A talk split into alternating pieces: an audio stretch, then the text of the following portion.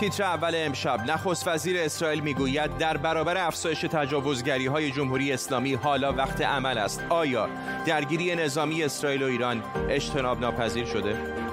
امشب در زیر ذره توان نظامی جمهوری اسلامی و اسرائیل رو مقایسه می کنیم آیا جنگ احتمالی بین این دو کشور اصلا پیروزی خواهد داشت؟ مرگ 588 نفر و بالای 40 هزار مورد جدید ابتلا به کرونا در ایران فقط در یک روز. نگرانی از فاجعه جدید در آستانه مراسم محرم. گزارش هشدار دهنده سازمان ملل درباره تغییرات اقلیمی زمین وضعیت برای بشریت قرمز است.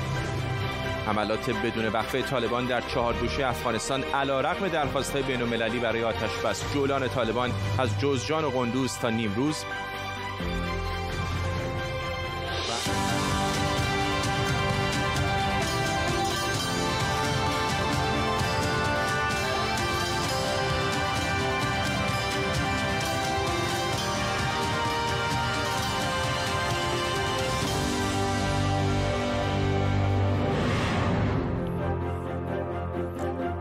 وقت بخیر. نفتالی بنت نخست وزیر اسرائیل با اشاره به حمله به کشتی مرسر استریت گفته در جبهه های متعدد به ایران پاسخ میدیم و در برابر افزایش تجاوزگری های جمهوری اسلامی فقط صدور بیانیه کافی نیست و الان وقت عمله.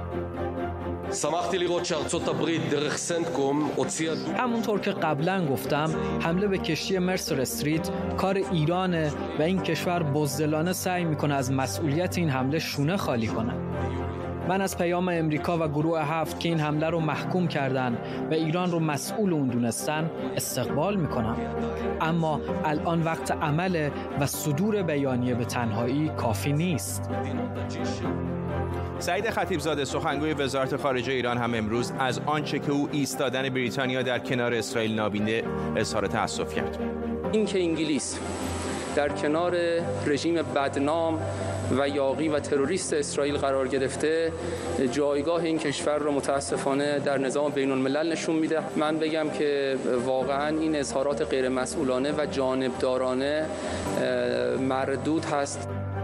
آنتونی بلینکن وزیر خارجه آمریکا هم در نشست مجازی شورای امنیت سازمان ملل درباره امنیت دریایی گفته این کشور به مجازات ایران به دلیل حمله به کشتی مرسر استریت متحده در طول برنامه به کمک تیمی از کارشناسان و خبرنگاران این خبر و خبرهای دیگر رو دنبال می‌کنیم. پیش از همه بریم به اسرائیل. همکارم اشکان صفایی از اورشلیم به ما پیوسته. اشکان این تنش هر لحظه داره بالا بالاتر می‌گیره.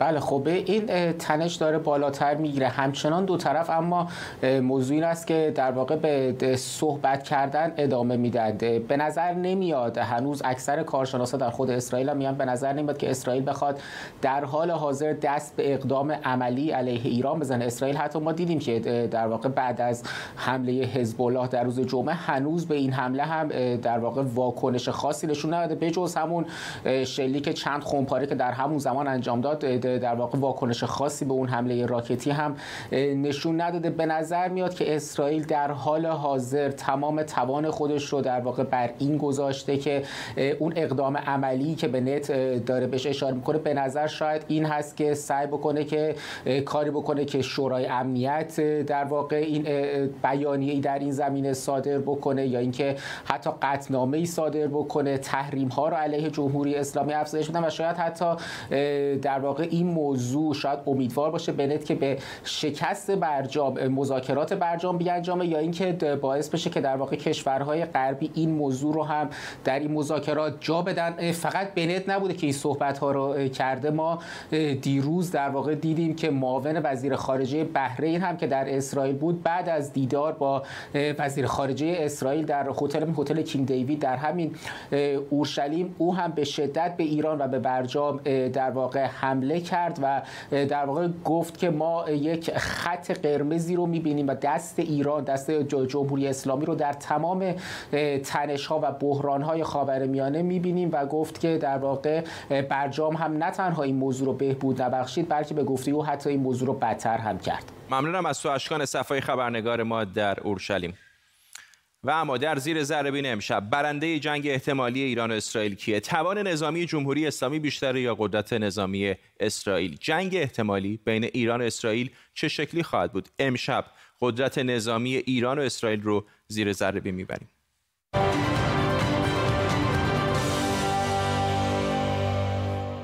آیا مقایسه نظامی بین جمهوری اسلامی و اسرائیل برنده جنگ نظامی رو در رو میان این دو کشور رو مشخص می‌کنه و آیا این جنگ احتمالی اصلا پیروزی خواهد داشت؟ قبل از اینکه گمان زنی بیشتری بکنیم بیایید توان نظامی دو دشمن 40 ساله رو با هم مقایسه کنید. بذارید از پیاده نظام شروع کنیم. خب جمعیت ایران حدوداً ده برابر اسرائیل و به همین ترتیب ایران 523 هزار پرسنل فعال داره یعنی رتبه هشتم جهان و در مقابل اسرائیل فقط 170 هزار نفر داره یعنی 350 هزار نفر کمتر. خب ببینیم وضعیتشون در آسمان چطوره. ایران 516 تا هواپیما و بالگرد داره. وضعیت اسرائیل در آسمان با عدد 595 بهتر از ایرانه. اسرائیل 241 فروند جنگنده داره. ایران با 161 فروند 80 فروند جنگنده کمتر داره. اسرائیل بالگردهای جنگنده بیشتری هم نسبت به جمهوری اسلامی داره.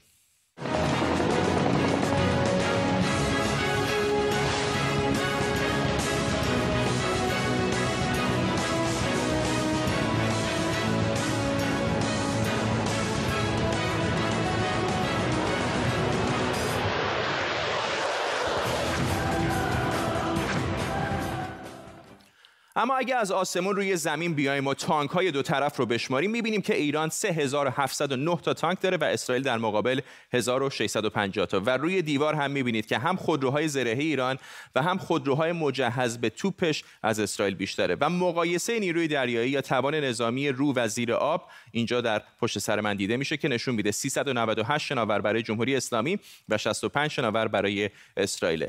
از 398 شناور ایران 29 تاش زیردریایی و برآورد شده که اسرائیل فقط 5 تا زیردریایی داره. کلا وضع ایران در آب دست کم از نظر کمی بهتره. اما بودجه نظامی اسرائیل نزدیک به دو میلیارد و 500 میلیون دلار از بودجه نظامی ایران بیشتره یعنی سه رتبه بالاتر از ایران. هرچند ایران هم با رتبه بیستم جهان هزینه زیادی برای تشکیلات نظامیش انجام میده. و در نگاهی کلیتر Global Firepower با در نظر گرفتن 52 مؤلفه ایران رو شش رده بالاتر از اسرائیل و در رده چهاردهم از نظر قدرت نظامی قرار داده. می‌بینید که ایالات متحده آمریکا اول ایران رتبه 14 رو داره عربستان سعودی 17 هم، اسرائیل 20 و کره شمالی هم در مقام 28 ایستاده.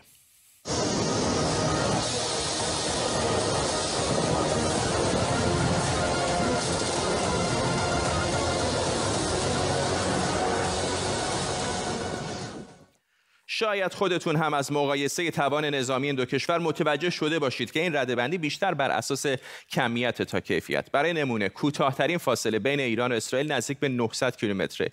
این یعنی نبرد زمینی و تن به تن از اهمیت کمتری برخورداره. پس شاید نبرد اصلی بر فراز آسمان دو کشور باشه. دیدیم که نیروی هوایی اسرائیل به لحاظ کمی قویتر از ایرانه.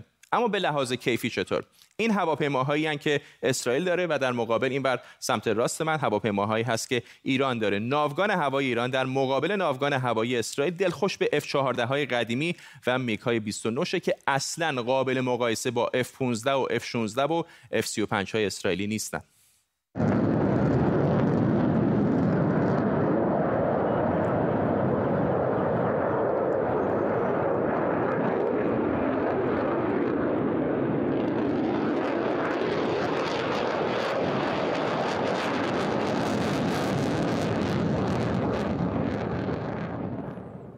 جنگنده های ایران پیرترن قدیمیترن و از توانایی کمتری نسبت به ناوگان هوایی پیشرفته اسرائیل برخوردارن البته اسرائیل هم کار آسانی برای حمله هوایی احتمالی به ایران نداره. این سه مسیر هوایی محتمل برای حمله به ایران. کوتاهترینشون این مسیر وسطیه که می‌بینید یعنی مسیر شماره دو که مسیری نزدیک به 1750 کیلومتریه. یعنی 3500 کیلومتر رفت و برگشت. حالا برد پروازی هواپیماهای F35 نزدیک به 3000 کیلومتر. یعنی پیشرفته ترین جت جنگی اسرائیل یا نیاز به سوختگیری در هوا داره و یا کارگزاری مخزن سوخت اضافه. هرچند برد پروازی F16 و F15 های اسرائیل تا 4000 کیلومتر هم می‌رسه. جمهوری اسلامی ایران برای مقابله با حمله هوایی اسرائیل می‌تونه از موشک‌های استویست روسی استفاده کنه و برای اهداف در ارتفاع پایینتر هم از سیستم‌های تور ام این تور ام همون موشکیه که هواپیمای اوکراینی رو باهاش ساقط کردن.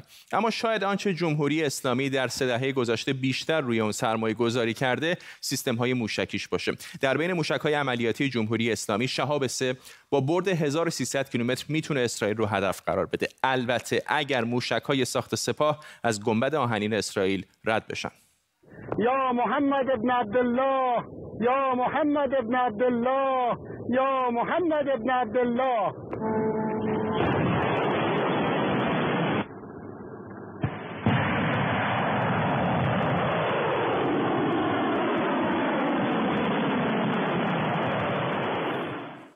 در مقام مقایسه باید گفت نه تنها سیستم دفاعی اسرائیل در برابر راکت ها و موشک ها پیشرفته تره بلکه موشک های اسرائیلی هم برد بسیار بیشتری نسبت به موشک های ایران دارن موشک های ژریکوی دو و سه اسرائیل با برد 1500 و 4000 کیلومتر می‌تونن هر جای ایران رو هدف قرار بدن. بعید جنگ بین جمهوری اسلامی ایران و اسرائیل جنگی سنتی بین تانک ها و پیاده نظام ها باشه. این جنگ بیشتر در فضای سایبری هک کردن سیستم های دفاعی و جنگ موشک ها هواپیماها و پهپادها خواهد بود.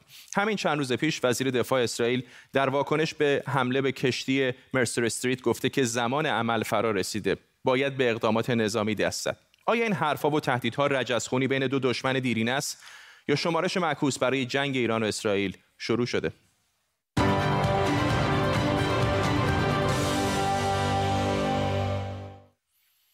مناشه امیر سردبیر رادیو پیام اسرائیل از اورشلیم و داریوش سجادی روزنامه نگار و تحلیلگر سیاسی از اسکاتسدل در ایالت آریزونا با ماست. با آقای مناشه امیر شروع می‌کنم. به نظرتون اجتناب ناپذیر این درگیری نظامی بین ایران و اسرائیل؟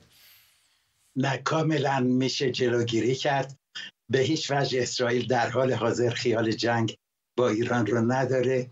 اسرائیل آخه حرفایی که مقامات اسرائیلی می‌زنن یه حس دیگری نشون میده. بله دقیقا. اونها می‌خواهند فشار بین المللی ایجاد بکنن در این مرحله که پرونده ایران در شورای امنیت و در این ساعت قراره که شورای امنیت جلسه دومش رو برای بحث درباره مرسر استریت انجام بده مسلما اسرائیل تهدید می‌کنه. ولی نه اسرائیل نه ایران و نه حزب الله لبنان خواهان بروز جنگ نیستند. جنگ هزینه بسیار سنگینی داره. اصلا نمیشه گفت کی می‌بره کی میبازه. هر دو طرف میبازن. این است که اسرائیل اگر هم وارد نبردی با حکومت ایران بشه تنها هدفش نابود کردن قرارگاه های نظامی موشکی و تاسیسات اتمی رژیم و نه بیشتر از این. اسرائیل هرگز در نبردها حملات سعی می‌کنه که کمترین آسیب جانب مردم به شهروندان وارد بشه و بدون شک اگر جنگی بشه هدف در داخل ایران انتخاب خواهد کرد که کمترین هزینه انسانی رو داشته باشه. و اسرائیل از بمب اتم استفاده نخواهد کرد. مسلما خیر. به خاطر اینکه نمی‌خواد که به جان مردم ایران آسیب برسه. از طرف دیگه اسرائیل یک کشور کوچکه. یک مساحتش یک هشتادم خاک ایران هست. بنابراین هر موشکی که وارد خاک اسرائیل بشه می‌تونه آسیب جدی وارد بکنه و این رو اسرائیل به خوبی آگاهی داره. مسئله در این است که آیا عربستان سعودی امارات عربی متحده بحرین و دیگر کشورها در این جنگ با اسرائیل همکاری خواهند کرد؟ یا نخواهند کرد. این پرسش بسیار مهم است به خاطر اینکه اگر عربستان حریم هوایی خودش رو در اختیار رفت و بازگشت F-35 اسرائیل قرار بده انجام این مأموریت بسیار ساده خواهد بود. اگر بله.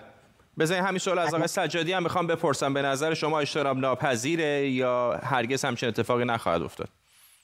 بله اولا سلام دارم خدمتتون. من اول از همه خیلی سوال می‌کنم برای اولین بار ملاحظه کردم یک شخصیت اسرائیلی رسما الان در مسابقه شما پذیرفتن که اسرائیل سلاح اتمی داره و گفتن استفاده نمی‌کنه در حالی که در عضو ام هم نیست. اما در خصوص پاسخ به سوال شما من اجتناب ناپذیر نمی‌دونم این جنگو به این دلیل که ببینید ارتش الان در آماری که شما دادید خب آمارهای کیفی تسلیحات دو طرف بود.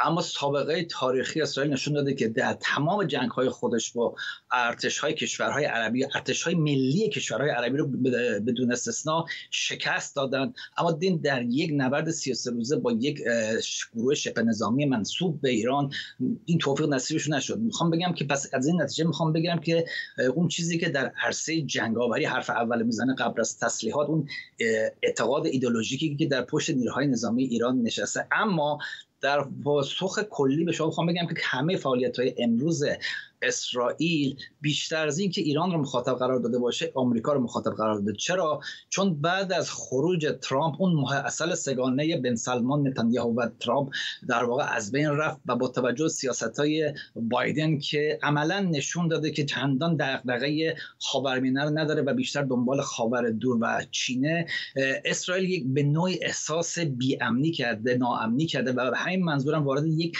چیکن گیم یک مبارزه چیکن گیم با ایران شده تا بلکه بتونن اراده های سیاسی یکدیگر رو مخور مانورهای سیاسی خودشون در حوزه های دیپلماتیک و بین المللی و کریدورهای سازمان ملل بکنن. از همین منظری که گفتید جنگ سنتی رو اسرائیل همیشه پیروز بوده در مقایسه با ما بقیه کشورهایی که باشون درگیر شده و ایران هم به نظر میاد که درگیریش تا اینجای کار کم و بیش نیابتی بوده با اسرائیل دیگه. یعنی یا از طریق حزب الله لبنان بوده یا مثلا به کشتی اگر اونطوری که ادعا میشه درست باشه در آبهای بین‌المللی حمله کردن. فکر نمی کنید به نفع جمهوری اسلامی است که همینطور نیابتی نگهدار این جنگ رو؟ چون اگر جنگ تمام عیار سنتی صورت بگیره به خصوص که ایالات متحده هم حامی بزرگ اسرائیل هست که عملیات انتحاری برای ایران خواهد بود. اینطور نیست؟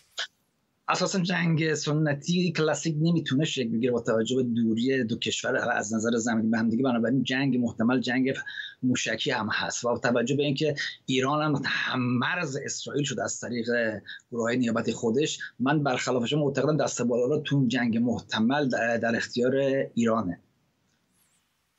آقای منشه امیر شما چه فکر می‌کنید؟ ببینید اجازه بدید که یک تجربه تاریخی رو برای مهمان عزیز شما بیان بکنم. ببینید امپراتوری عثمانی به اتریش حمله کرد و می‌خواست وین رو بگیره. رفتن پیش سلطان گفتن که سلطان عزیز اونها توبخانه دارن سلاح گرم دارن. ما فقط شمشیر داریم.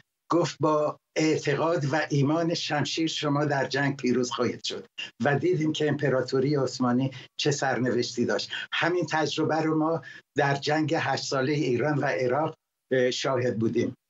رفتن پیش خمینی گفتن اسلحه نداریم که در برابر صدام بیسیم. گفت با سلاح ایمان این کار رو بکنیم. خیر آقای عزیز با سلاح ایمان در میدان جنگ نمیشه پیروز شد. و سرباز اسرائیلی ایمان داره. ایمان داره که از خانه خودش از فرزندان خودش از پدر و مادر خودش دفاع می‌کنه. و سرباز ایرانی و حتی سپاهی ایرانی علاقه به جنگ نداره به خاطر اینکه اونها کاری با اسرائیل ندارن نفعی از نابودی اسرائیل ندارن. این واقعا این رو ایشون باید در نظر بگیرن. ولی آقای امیر آیا واقعا جنگ همین الان هم شروع نشده در آبهای آزاد به صورت مخفیانه روی فضای مجازی؟ مسلما جنگ ایران و اسرائیل از 21 سال پیش آغاز شده. از روزی آغاز شده که سازمان های اطلاعاتی اسرائیل با جزئیات کامل پی بردن که حکومت ایران چه تاسیساتی رو داره برپا می‌کنه و چه برنامه هایی داره. از اون موقع جنگ شروع شد و مسلما در دو سه سال اخیر این جنگ به صورت زمینی در سوریه و لبنان به صورت دریایی در آبهای دریای عمان و حتی به صورت هوایی ادامه داره. ولی این جنگی است که هر دو طرف نمی‌خواهند که گسترش پیدا بکنه. دوباره تکرار می‌کنم. اسرائیل تمایلی به جنگ نداره. اسرائیل نمی‌خواهد که با ملت ایران روبرو بشه. اسرائیل انتظار داره که جامعه بین المللی و پرزیدنت بایدن و دیگران راهی پیدا بکنند که به برنامه های اتمی و موشکی حکومت ایران پایان داده بشه. راهی پیدا بکنن که حکومت ایران آبراهای بین المللی رو تهدید نکنه راهی پیدا بکنن که دیکتاتوری خونریزی فتنگری جنگ و رویارویی نظامی در منطقه خاورمیانه به پایان برسه. حوسی ها اسلحه رو کنار بذارن. حزب الله خل سلاح بشه. ششت و شوی در عراق و غیره و غیره. و ملت ایران از این مصیبت کبرایی که باش رو هست نجات پیدا کنه. آقای سجادی خیلی کوتاه اگر بفرمایید دستاورد جمهوری اسلامی از این نزاع با اسرائیل تا به الان چه بوده؟ من اول یه اصرایی بکنم هم فرمایش شما رو هم فرمایش مهمانتون. شما در مقدمه فرمودین که این خود دشمنی 42 ساله 40 ساله و آقای نشامیران اشاره کردن با جنگی که از 21 سال پیش شروع شد. من می‌خوام بگم که نه ابعاد خصومت بین دو کشور حتی برمیگرده به زمان سلطنت پهلوی. کما اینکه زمان پهلوی هم بود که ما دیدی علیرغم که مناسبات دو کشور مناسبات حسنه بود. اما حتی یک فوتبال بین دو تیم ملی ایران و اسرائیل باعث شد که بعد از پیروزی مردم تهران بریزن تو خیابانات به دفتر هواپیمای اسرائیل حمله کنن و شورای ضد اسرائیل بدن. بنابراین خصومت خصومت تاریخی حالا وارد بحث تاریخیش نمی‌خوام بشم اما در پاسخ به فرمایش شما ببینید من باز تکرار می‌کنم. اینجا تمام فعالیت هایی که داره اسرائیل می‌کنه بیشتر فشار گذاشتن روی امریکاست به دلیل اینکه اون پایگاه خودشون در کاخ سفید از دست دادن. وگرنه نگاه بکنید اسرائیل ید طولایی در نقض قوانین بین‌المللی داره. بدون توجه به سازوکارهای بین‌المللی اسرائیل بود که به نیروگاه اتمی عراق و سوریه بدون مجوز لازم حمله کرد. اسرائیلی که هیچ کدوم از قدنامه‌های سازمان ملل رو در رابطه با مردم فلسطین رعایت نکرده. بنابراین اینجا هم بعد از از دست دادن حامی بزرگ و شوگرددی به نام ترامپ فبا دارن میکوشن. نه ایران رو.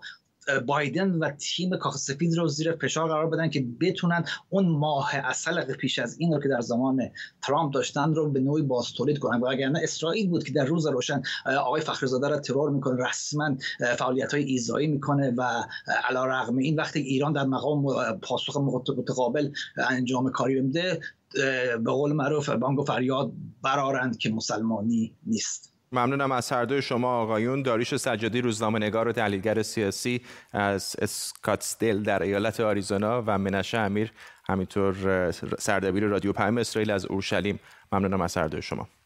تصاویر زنده داریم از نشست خبری سالانه الکساندر لوکاشنکو رئیس جمهوری بلاروس که می‌دونید زیر فشارهای زیادی هست از سال گذشته و از انتخابات جنجالی این کشور. همین ساعتی پیش هم کاخ سفید بیانیه صادر کرد و در اون گفته که سری تحریم های جدید بر اساس حکمی که رئیس جمهوری آمریکا جو بایدن امضا کرده علیه الکساندر لوکاشنکو رئیس جمهوری بلاروس. وضع میشه این نشست خبری از ساعتی پیش شروع شده و همچنان هم ادامه داره. می‌دونید که آقای لوکاشنکو به شدت تحت فشار هست. تحریم های بین المللی هم متوجه شخص و هم متوجه کشورش هست به خصوص بعد از چند اقدام اخیر او از جمله فرود آوردن یک هواپیمای مسافری و دستگیری یک روزنامه‌نگار بلاروسی. در اون همین اواخر هم بود که دو مربی بلاروسی به دلیل تلاش برای مجبور کردن یک ورزشکار این کشور به ترک بازی های المپیک توکیو مجوز حضورشون در المپیک لغو شد. تصاویر زنده رو می‌بینید از نشست خبری سالانه الکساندر لوکاشنکو رئیس جمهوری بلاروس. وزارت بهداشت ایران گفته در شبانه روز اخیر 588 نفر دیگه بر اثر ابتلا به کرونا مردن. گفته شده این میزان مرگ فقط طول در طول یک شبانه روز بیشترین میزان از زمان اعلام رسمی شیوع کرونا از اسفند 1398. با این حال رئیس سازمان نظام پزشکی گفته آمار واقعی کرونا بیش از, از این بیش از این هاست. و همینطور گفته آیا کسانی که برای محدود کردن ورود واکسن به ایران بیانیه دادن امروز پاسخگو هستند؟ همه اینها در شرایطی که تا ساعتی دیگه دهه اول محرم هم در ایران شروع میشه.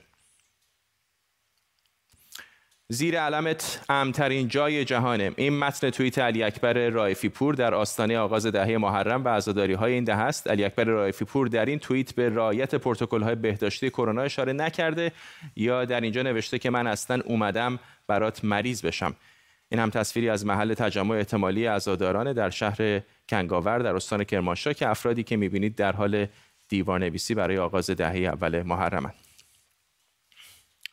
حسین قاضیان جامعه شناس از واشنگتن دی سی با مسائل قاضیان حالا این بحث واکسیناسیون و نبود واکسن و اینها در ایران مطرح هست ولی این جمعیتی هم که قابل توجه هم هست دیگه. حاضرن این ریسک رو بپذیرند برن در مراسم محرم اینقدر نزدیک به هم شرکت بکنن. چه میگه به ما؟ یعنی چه اتفاقی میفته که در سال 2023 که اینقدر ما اطلاعات بالاخره پزشکی داریم می‌دونیم ویروس ها چطوری منتقل میشن حاضرن یه عده جانشون رو تا این اندازه به خطر بندازن.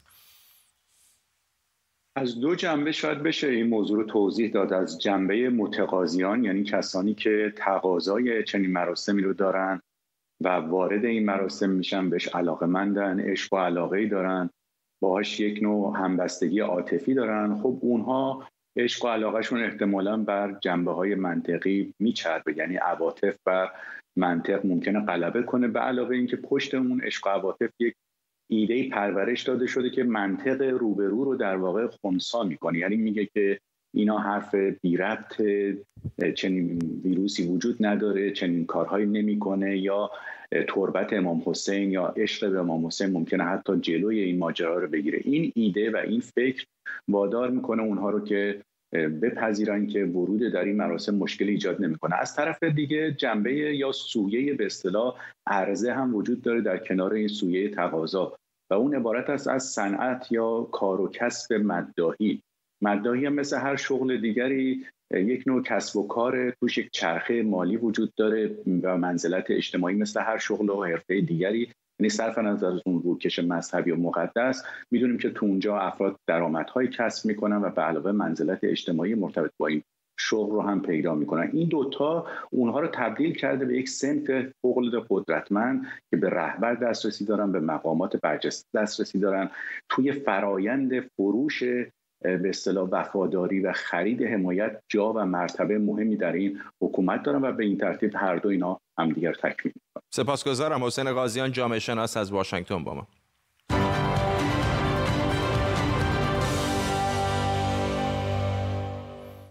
بیخبری از مهری جعفری شاعر حقوقدان و کوهنورد پرسابقه ایرانی همچنان ادامه داره. خانم جعفری که قصد سود انفرادی به قله 7439 متری پوپدا در قرقیزستان رو داشته از چهارشنبه 13 مرداد مفقود شده. در کمپینی که طی شبانه روز گذشته برپا شده بیش از 25 هزار دلار برای ادامه جستجو برای او جمعآوری شده. زهیر دورانی مدیرعامل باشگاه کوهنوردی لندن که مهری جعفری عضو اون بوده در مورد آخرین وضعیت جستجوها به ما بیشتر توضیح داد.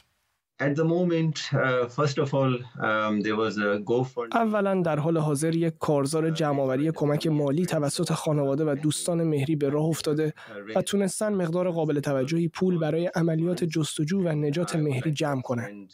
می‌خوام از همه افرادی که سخاوت به خرج دادن و برای تأمین هزینه لازم برای مأموریت جستجو و نجات مهری کمک کردن تشکر کنم. پولی که با کمک مردم جمع آوری شده برای حمایت از مأموریت نجات و تأمین هزینه هلیکوپتر، راهنما و عملیات لوجستیکه. دوما امروز سه کوهنورد از بیس کمپ که یکیشون الکس استون کوهنورد ایرانی بریتانیاییه و دو کوهنورد مجارستانی به نامهای آلبرت کوواکس و پیتر ویتس سه نفری یک تیم جستجو و نجات تشکیل داده. اونها رو با هلیکوپتر به مکانی که مهری آخرین بار اونجا دیده شده منتقل کردن. این افراد مشغول جستجوی منطقه به امید پیدا کردن مهری هستند. و امروز به بیس کمپ برمیگردند. در حال حاضر این مرحله از عملیات جستجو به صورت داوطلبانه داره انجام میشه و ما ضمنا از شرکت آکسای تراول برای ترتیب دادن انتقال هوایی کوهنوردها به منطقه تشکر می‌کنیم. اما اگر لازم باشه یک عملیات جستجوی کامل باید انجام بشه که این پولها برای این عملیات جمع آوری شده. امیدواریم تیم جستجو موفق باشن و مشتاقانه لحظه شماری می‌کنیم تا از اونها خبری بشنویم.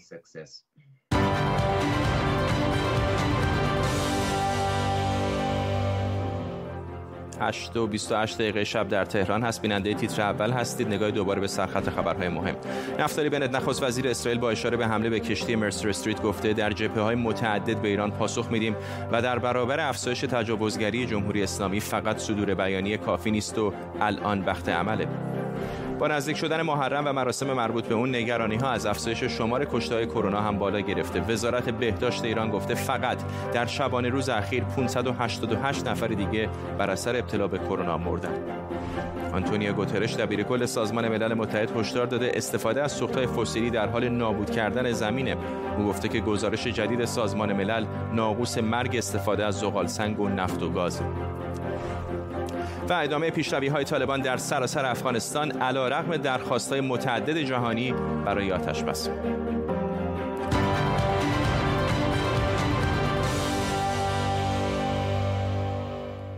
یونان همچنان در آتش میسوزه و خشکی و گرمای بی سابقه هوا هم باعث تشدید آتش سوزی های گسترده در مناطق مختلف یونان شده. نخست وزیر یونان هم ضمن هشدار درباره تشدید اوضاع اعلام کرده که این کشور به انبار بارود تبدیل شده. فرانسه آلمان و بریتانیا با ارسال آتش نشان و تجهیزات اطفای حریق به یونان برای مقابله با این آتش سوزی ها کمک کردند در ایالات متحده آمریکا هم آتش سوزی عظیم دیکسی در کالیفرنیا همچنان ادامه داره و تا الان ده ها هزار هکتار از جنگل های کالیفرنیا رو نابود کرده. هزاران آتش نشان و نیروهای امدادی نزدیک یک ماهی که در حال مقابله با آتش سوزی دیکسی هن که دومین آتش سوزی بزرگ تاریخ کالیفرنیا است فرماندار کالیفرنیا هم گفته تغییرات آب و هوایی عامل بروز این آتش سوزی های گسترده است.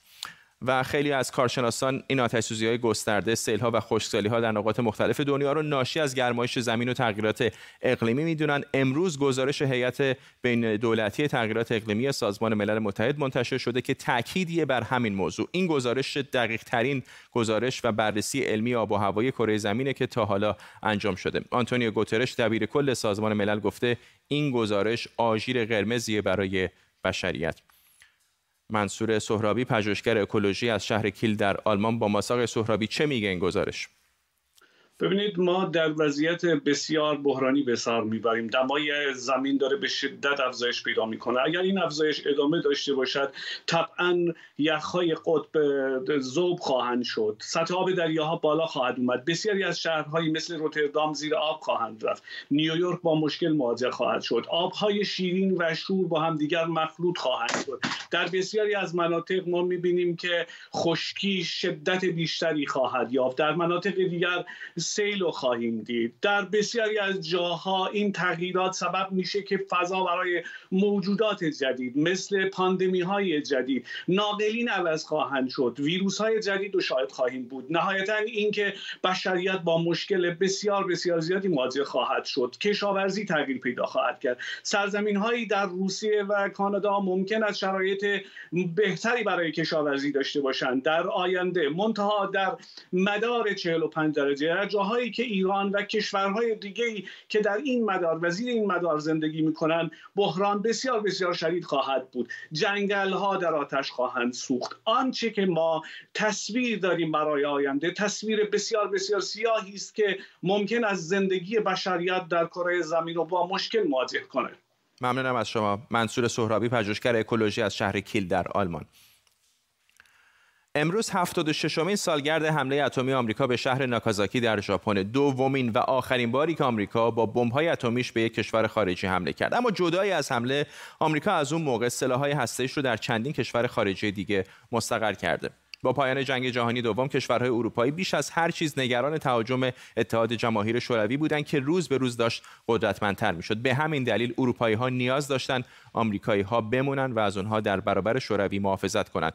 امیدواری اروپایی ها این بود که سربازهای آمریکایی با هر تعدادی هم که شده حضور داشته باشند و راه ارتش سرخ رو سد کنند. از طرف دیگه آمریکایی ها امیدوار بودند اروپایی ها اونقدر نیرومند بشن که بتونن از خودشون در مقابل شوروی دفاع کنند ماجرا چند سالی به همین شکل ادامه پیدا کرد تا اینکه بالاخره با تولید سلاح‌های هسته‌ای وضعیت عوض شد. ایالات متحده آمریکا در سال 1954 برای اولین بار سلاح‌های هسته‌ایش رو در پایگاه اینجا در بریتانیا مستقر کرد. سیاست ساختن چتر هسته‌ای برای اروپا در زمان ریاست جمهوری آیزنهاور به اجرا درآمد و تسلیحات هسته‌ای آمریکا در خاک چندین کشور دیگه عضو ناتو هم مستقر شدند. در شش پایگاه در پنج کشور: ایتالیا، ترکیه، هلند، آلمان و بلژیک. البته نه کشورهای میزبان و نه ایالات متحده آمریکا خودشون هیچ وقت اطلاعات دقیقی درباره تعداد و نوع این سلاح‌ها ارائه نکردند اما گزارش ها و گمان زنی های زیادی در این باره منتشر شده.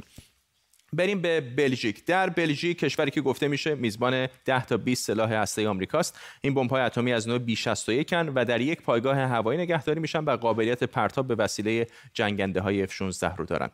آلمان هم مثل بلژیک میزبان 10 تا 20 سلاح هسته آمریکایی و یک اسکادران ویژه از جنگنده های بمب آلمانی مجهز به این بمب هستند. هلند هم در میزبانی این کشورها مثل بلژیک و آلمان میزبان 10 تا 20 سلاح هسته دیگه است. اما ایتالیا میزبان حدود 50 تا 70 تا از این سلاح هاست که در دو پایگاه مستقر شدند. در یک پایگاه حدود 50 تا و در پایگاه دیگه بین 10 تا 20 تا. و کشور آخر یعنی ترکیه هم مثل ایتالیا میزبان 60 تا 70 سلاح هسته‌ای آمریکایی که در پایگاه هوایی اینجلیک نگهداری میشن. هدف اصلی آمریکا از استقرار و نگهداری این سلاح‌ها علاوه بر حفظ برتری جهانیش این بوده که به اروپایی ها و کشورهای عضو ناتو اطمینان بده که آمریکا امنیتشون رو تضمین می‌کنه. اما این سیاست آمریکا خیلی وقتها مورد انتقاد هم قرار گرفته. از همون زمان فروپاشی شوروی و پایان جنگ تا الان که ترکیه در وضعیت سیاسی و جغرافیایی پرتنش و مخاطره آمیزی قرار گرفته.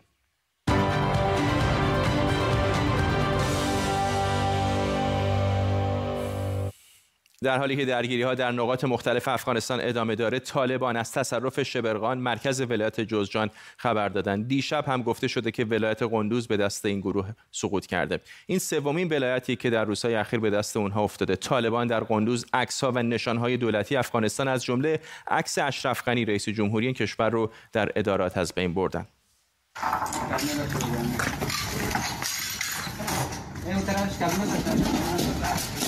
کمره خراب نکن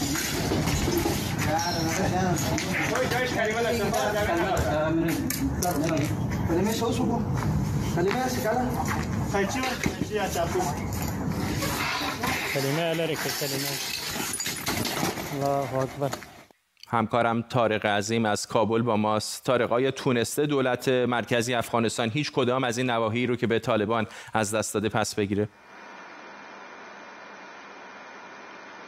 پس از عدسه ها درگیری سخت شهر ایبک مرکز ولسوالی سمنگان و دست طالبان سقوط کرده. چند ارتش میگه که جنگ در گوشه های شهر ادامه داره اما شهر به گونه کامل سقوط نکرده. اما شورای ولایتی میگه که تمام شهر طالبا گرفته و اینا عقب نشینی کردن در بلخ هم صبح امروز از ولسوالی دهدادی در منطقه به نام از ولسوالی دهدادی طالبان عملات را خود را آغاز کردن و قصد داخل شدن به شهر مزار را داشتند. ولی با نیروهای هوایی افغانستان و ارتش با هم با خیزش مردمی مانع پیشروی طالبان شدند حتی محمد نور والی پیشین بلخ هم از مردم خواست که با نیروهای امنیتی یکجا شوند و گفت که کمربندهای امنیتی ساخته شده.